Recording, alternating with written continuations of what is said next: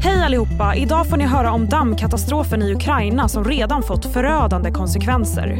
Vem kan tänkas ligga bakom och varför? Vi frågar Expressens utrikesreporter Mats Larsson. Vi ska också prata om så kallad financial domination, ett fenomen som vuxit sig allt starkare på sociala medier.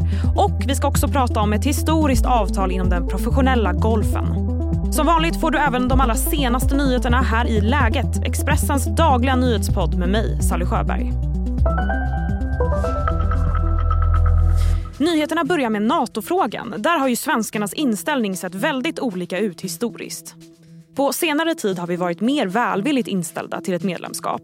En trend som håller i sig då fler än två av tre nu är positiva till att Sverige går med i Nato. Det här visar färska siffror från Statistiska centralbyrån, SCB. Den förra mätningen i november visade att 67,8 procent av väljarna var ganska eller mycket positivt inställda till Nato. Och det är andelen mycket positiva som blivit fler. Nu till södra Sverige och Malmö där en kvinna har gripits misstänkt för mord. Det var i natt som polisen larmades till en adress i Limhamn i Malmö och på plats hittades en avliden man. Enligt Sydsvenskan är den gripna en kvinna och en förundersökning om mord har inletts. Vi lämnar Sverige och riktar blickarna mot Storbritannien där den historiska rättegången mellan prins Harry och mediekoncernen Mirror Group Newspapers fortsätter. Idag kommer den 38-årige prinsen att vittna på nytt. Rättegången handlar om Harrys anklagelser om att koncernen har avlyssnat hans telefon. Och han har tidigare sagt att tidningarna har förstört delar av hans liv och orsakat problem för landet i stort.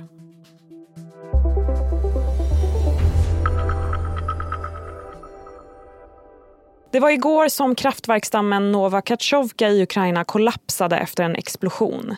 En enorm katastrof som redan har fått förödande konsekvenser. Och nu har jag fångat Expressens utrikesreporter Mats Larsson här på redaktionen. Mats, vad vet vi om vem som kan tänkas ligga bakom det här? Ja, egentligen inte så himla mycket. Bägge sidor beskyller ju varandra och det finns ju inga oberoende som har tillgång till det här området och som kan undersöka vad som har hänt. Boende i området eh, sägs ha hört en kraftig explosion vid ungefär samma tidpunkt som dammen brast. Och frågar du experter så alltså detta, det är en väldigt, väldigt stor damm och det ska väldigt mycket till för att en sån här damm ska förstöras. Det räcker inte med att det slår ner några granater på den. Det, det håller den för. Så att de, de menar att eh, det troligaste är att den i så fall är sprängd inifrån, alltså att du placerar ut en massa sprängmedel och detonerar. Och eh, i så fall så pekar det ju mot eh, Ryssland för att det är helt enkelt de som har haft kontroll över dammen. Eh, ryssarna nekar till detta och eh, hävdar att det är Ukraina som beskjutit. Eh, och den, det vi vet är att den hade skador tidigare så att man kan i och för sig tänka sig ett sådant scenario också, att den har varit skadad och att sen någonting händer som gör att den brister. Vem skulle ha mest att vinna på att den förstörs? Ja, Antagligen eh, Ryssland om det är så att Ryssland fruktar att Ukraina under sin motoffensiv skulle ta sig över eh, Dnipro som är ett stor flod. Men, men det, är en, det är en väldigt svår operation, militär operation från början. Och nu blir den då ännu svårare genom att floden är väldigt ström och väldigt mycket vatten. Eh, med detta sagt så det verkar som det mesta av vattnet går på den östra sidan av floden som är, eh, ligger lite lägre, den västra är lite högre. Och det är ju områden som eh, Ryssland eh, kontrollerar och eh, ockuperar. Och det är inte alls otänkbart att även rysk militärartilleri exempelvis kan eh, tvingas dra sig tillbaka om de står i områden som, som eh, där vattnet drar fram. Dessutom eh, halvön Krim som eh, Ryssland annekterade 2014, den får också sitt vatten via en kanal som går från den här dammen och även det vattnet eh, blir nu, eh, kommer de inte ha tillgång till längre. Så på det viset drabbas nog troligen även Krim av detta. Hur allvarligt skulle du säga att det här är? Ja, det är en stor eh, naturkatastrof som nu drabbar området söder om, om, om dammen med, med, som vi har sett, svåra översvämningar. Det förstör ju också för, för jordbruket. Det drar med sig, det tynger stora mängder eh, bränsle, olja som, som har följt med och eh, det kommer att ta lång tid att, att eh, reparera detta. Men vattnet kommer att, att eh, dra sig tillbaka, har redan börjat dra sig tillbaka på, på vissa områden så att det kommer ju gå att reparera men det, det kommer att ta tid. När kan vi få veta vad som har hänt? Kommer vi få veta vad som har hänt? Eh, ja, säger jag. Alltså, så länge det här ligger i frontlinjen så är det väldigt svårt att eh, det finns ju inga som sagt oberoende som kan komma dit och eh, granska detta. En dag skulle jag väl tro att vi ändå vet lite mer vad, vad som har hänt. Om det verkligen är Ryssland som har, som har sprängt det. Är det Ryssland som har sprängt det så borrar det lite grann illa. För det är ju väldigt stora skador som man vet att detta åstadkommer. Vi håller koll hur, hur det utvecklar sig. Tack så mycket Mats. Tack så mycket. Nu blir det fler nyheter. Allt fler länder i Europa inför så kallad samtyckeslagstiftning, rapporterar SVT. Lagen, som innebär att sex utan samtycke räknas som våldtäkt, infördes i Sverige 2018. Enligt en sammanställning från Amnesty har 15 europeiska länder idag en samtyckeslagstiftning likt Sveriges. Uh, it's just incredibly tragic that someone decided to bring a gun to, to this incident and, and rain terror on, on our community. USA har drabbats av ännu en massskjutning. Den här gången i anslutning till en skolavslutning i delstaten Virginia. Två personer dog och fem skadades när skott avlossades vid en gymnasieskola i Richmond. Så här kommenterade polischefen Rick Edwards händelsen. Obviously, uh, this should have been a safe space. People should have felt safe at a graduation. Och nu blir det fördjupning med Expressens reporter Linnea Blomberg.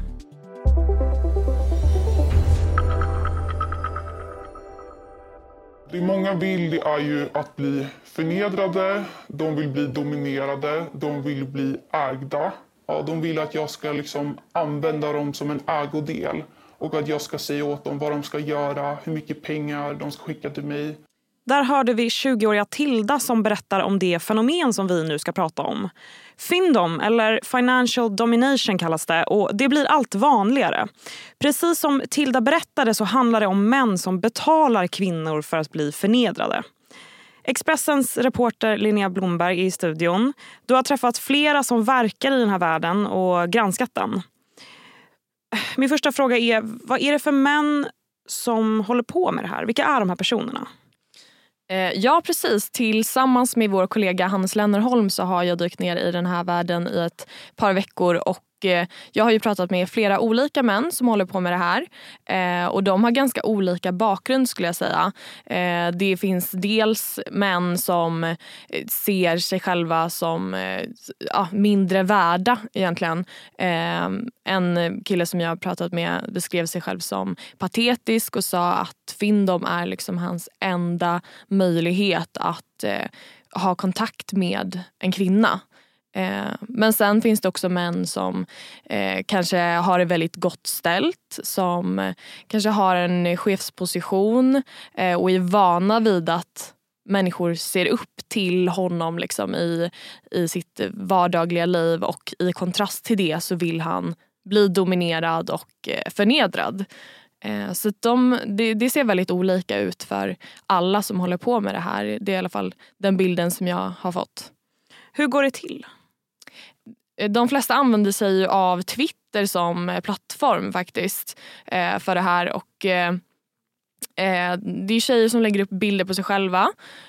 Kanske någon video eller så där de säger något kaxigt. ja, man kanske skriver typ “Vem ska betala för min middag ikväll?” och sen hashtaggar man Findom och lite andra såna hashtags, typ pengarslavar. och ja, då det är så liksom de här männen hittar kvinnorna och sen skriver de till dem och på det sättet så eh, etablerar de liksom kontakt med varandra. Eh, varför gör de här männen det här? Eh, ja men som sagt det är en, en, en sexuell fetisch för de allra flesta tror jag. I alla fall de som jag, som jag har pratat med eh, gör det här för att de helt enkelt går igång på det. Hur mår de här männen? Ja, det är ju faktiskt många som eh, beskriver ett eh, ganska så destruktivt beteende när det kommer till eh, Findom och eh, att, ja, men att de eh, kanske i stunden mår väldigt bra utav det här och skickar iväg pengar men sen liksom får, får väldigt mycket ångest. Eh, och Vissa beskriver det som ett beroende och jämför det lite med som, ja, men typ som ett spelberoende. Um, att det är ja, det är svårt att, att sätta liksom stopp. Uh, så så att, uh, det finns absolut ett mörker i, i det här också. Och, alltså för mig var den här världen väldigt... Jag kände inte till att det här hände eh, och blev, ja, men, blev väldigt chockad över att det här sker. Liksom. Vad, hur var, har det varit för dig att granska den här världen? Det har ju varit extremt spännande. Eh, för mig är det också en helt ny värld och eh, det verkar ju som någonting som blir allt större. Eh, och det är dels intressant hur eh, unga personer verkar liksom skapa såna här relationer som är på distans. Eh, det känns kanske som, som något nytt. Uh, sen också tänker jag att det växer just nu under liksom en, en tid som är utmanande för, för många rent finansiellt. så det är också intressant att se att ja, men personer hittar sätt liksom, att tjäna pengar. Tack så mycket Linnea Blomberg. Tack själv. Nu blir det sport. Tjenare. Tjena. Nu ska vi snacka golf och ett beslut som en del har fruktat och andra har längtat efter. Ja, för det var igår vi fick veta att världens tre största golftourer nu slås ihop till en. En sensationell nyhet för den professionella golfen. Och för att förstå vidden av det här har jag nu ringt upp Martin Hardenberger, golfkrönikör på Expressen.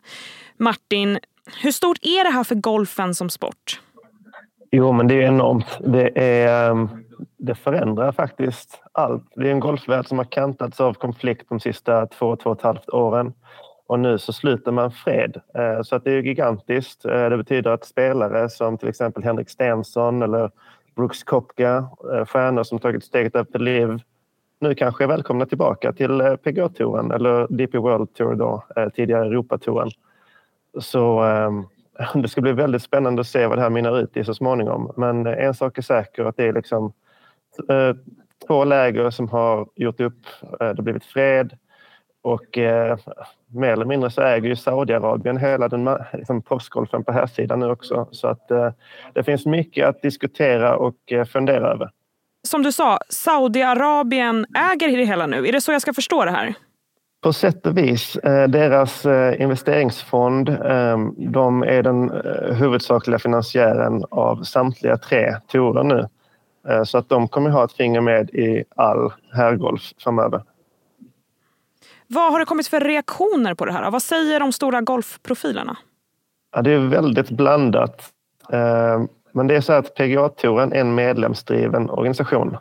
Och här har deras chef Jay Monhan eh, gått bakom ryggen på sina spelare och gjort upp med Livtoren eh, utan insikt. Eh, och, liksom, de här spelarna har inte haft någon insikt. Och det har eh, rött upp stora känslor bland spelarna som tycker att eh, han inte agerar och deras bästa. Samtidigt när då livspelarna bjuds tillbaka så finns det också en, eh, en konflikt där. Ska man släppa tillbaka de som en gång lämnade för stora pengar? Hur ser framtiden ut för golfen nu? Ja, det vet ju ingen riktigt. Det man vet är att de här tre turerna tillsammans kommer att jobba för att ena golfen framöver. Det man inte riktigt vet, det är hur de ska jobba. Eh, så att vi vet inte om ehm, liksom det kommer bli ett seriesystem eller någonting liknande. Ehm, det vi vet är dock att de här tre turerna kommer att behålla sina namn som de är nu på ett eller annat sätt. Och vad säger du då som golfkrönikör? Vad betyder det här? Eh, först och främst så betyder det att vi som vanliga åskådare kan fokusera mer på spelet i sig, vilket är skönt. Slippa allt det här bråket runt omkring. Samtidigt så är det så att golfen som sport och spel låtit sig kidnappas eh, liksom av ett land som kan använda spelet i marknadsföringssyfte till exempel, eh, så kallad sportswashing. Eh, så att det känns ju lite motsägelsefullt att golf då, ett spel där du är din egen domare som, som bygger på etik och moral, eh, låter sig användas på det här sättet. Så mm, jag är väl både... jag är väldigt tudelad, så kan man säga. Tack så mycket Martin. Stort tack. Det får sätta punkt för den här nyhetsdagen. Glöm inte att följa oss i din podcastapp och ladda även ner Expressens nyhetsapp så att du inte missar något viktigt. Vi hörs igen redan imorgon. Tack för att ni har lyssnat. Du har lyssnat på en podcast från Expressen. Ansvarig utgivare Klas Granström